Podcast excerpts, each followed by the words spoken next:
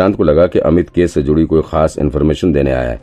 इसलिए उसने क्यूरियस होते हुए अमित से पूछ लिया, क्या हुआ? बोलो। ये ये जो स्पेशल टास्क टीम के हेड हैं, मिस्टर विनोद राय, ये पता है कौन है?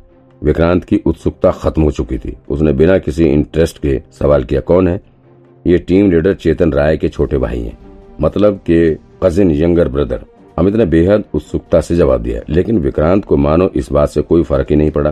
चेतन राय के भाई? तो क्या हुआ? अरे विक्रांत तुम्हें इनसे बचकर रहना चाहिए। पता भी है तुम्हें, अमित ने कहा। क्यों भाई? मुझे क्यों? मुझे क्यों बचना है?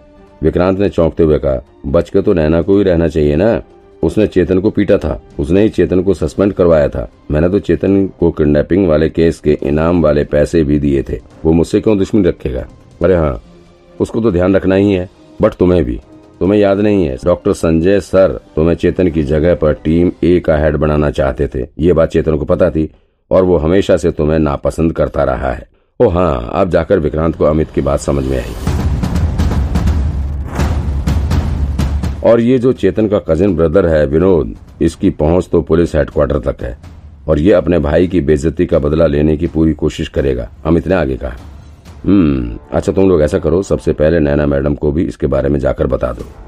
फिर मैं देखता हूँ कि क्या करना है मुझे। विक्रांत ने कुछ सोचते हुए कहा विक्रांत इस वक्त चेतन के भाई विनोद राय से निपटने की तरकीब सोच ही रहा था कि उसे सामने से ऑफ़िस के दो चपरासी हाथ में बड़ा सा थैला लाते दिखे।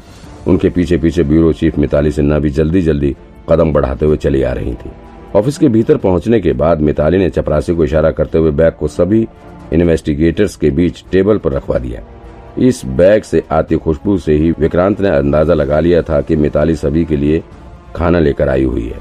उसने सभी इन्वेस्टिगेटर्स को खुद की तरफ़ बुलाते हुए कहा कमॉन आ जाओ सब लोग, पहले कुछ खा लो, फिर काम करो। बहुत थक गए हो तुम लोग मिताली की आवाज़ सुनते ही सभी इन्वेस्टिगेटर्स खाने की तरफ़ टूट पड़े। मिताली खाने के साथ ही सबके लिए सॉफ्ट ड्रिंक भी लेकर आई हुई थी। वैसे मिताली डीएन नगर ब्रांच के ब्यूरो चीफ के रूप में बहुत अच्छे से काम कर रही थी। ब्यूरो चीफ पीयूष रंजन के इस्तीफे के बाद मिताली ने जिस तरह से अपनी जिम्मेदारियाँ संभाली हैं, वो वाकई में काबिल तारीफ़ है। मिताली ब्रांच के छोटे इन्वेस्टिगेटर से लेकर हेडक्वार्टर तक के अधिकारियों के बीच अच्छा बैलेंस बनाकर काम कर रही है। इसलिए सभी उसके काम से खुश रहते हैं। किसी को उम्मीद भी नहीं थी कि मिताली आज सबके लिए खाना लेकर आएगी।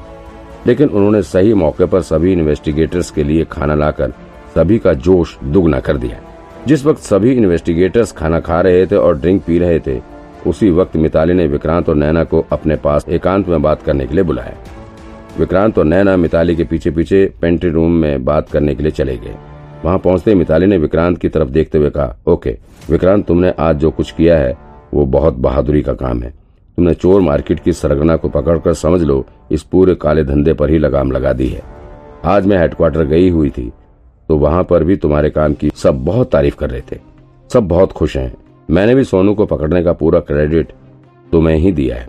अरे thank you thank you ma'am thank you so much Vikrant ने गर्व से सीना चौड़ा करते हुए कहा। इस वक्त मिताली का मूड सही देखते हुए उसने अपने फ़ायदे की ही बात कर डाली।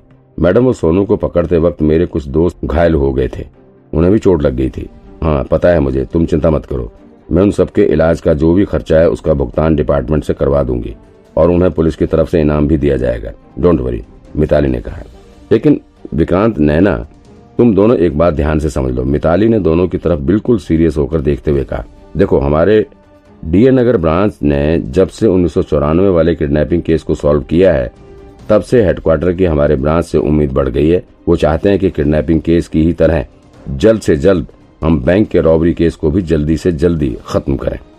हम्म आगे मिताली ने हल्की सांस छोड़ते हुए कहा, अब तुम लोग तो देख ही रहे हो कि किस तरह से स्पेशल टास्क वाले अपने ऑफ़िस पर कब्जा जमाए बैठे हैं। ये लोग पूरी कोशिश कर रहे हैं कि हमारे ब्रांच को बेजती का सामना करना पड़े। सब लोग हमारे काम करने के तरीके और हमारी सफलता देकर चिढ़ते हैं, मिताली ने कहा। हम्म आप टेंशन मत लीजिए मैडम, हम लोग पूरी कोशिश कर रहे हैं और जल्द से जल्द बैंक के लुटेरों को गिरफ़्तार कर लेंगे। नैना ने विश्वास भरे शब्दों में कहा। बल्कि मैं तो ये कहूँगी कि तुम लोग बैंक के सीरियल मर्डर केस का भी इन्वेस्टिगेशन जारी रखो। दोनों केस की ज़िम्मेदारी तुम लोग अपने कंधे पर ले लो। मैं चाहती हूँ कि हमारा ब्रांच ये दोनों केस सॉल्व करके दिखाए। मिताली ने गंभीर होते हुए कहा ओके मैडम श्योर। विक्रांत ने बिल्कुल जोश से भरे लफ्जों में जवाब दिया। फिर उसने कुछ सोचते हुए आगे कहा बाय द वे मैडम आप तो देख ही रही हैं कि मैं अपने काम में अपना 101 प्रतिशत दे रहा हूँ। तो फिर आपको नहीं लगता कि मुझे अब विक्रांत अपनी बात खत्म करने वाला था कि वहाँ देव भाग, भागता हुआ पहुँचा? नैना मैडम बस स्टैंड से मैसेज आया कि वो रॉबरी वाली वैन वहाँ पर दिखी थी और जिस बैंक में रॉबरी हुई थी उसके आसपास कोई संदिग्ध आदमी भी नज़र आया है। और बाद में जब हमने सीसीटीवी फुटेज में देखा तो पता चला कि ये वही आदमी है जो बैंक के आसपास वाले इलाके में भी वैन के इर्द गिर्द टहल रहा था। ओ, देव की ये बात सुनकर तीनों के तीनों शॉक्ड रह गए। उधर जैसे ही देव की बात खत्म हुई, विक्रांत के अदृश्य शक्ति के सिस्टम का भी मैसेज आ गया। आज का टास्क पूरा हुआ, आपका सक्सेस रेट छियानवे परसेंट रहा। अदृश्य शक्ति द्वारा आपको एक टूल दिया जा रहा है। कृपया इसे स्वीकार करें।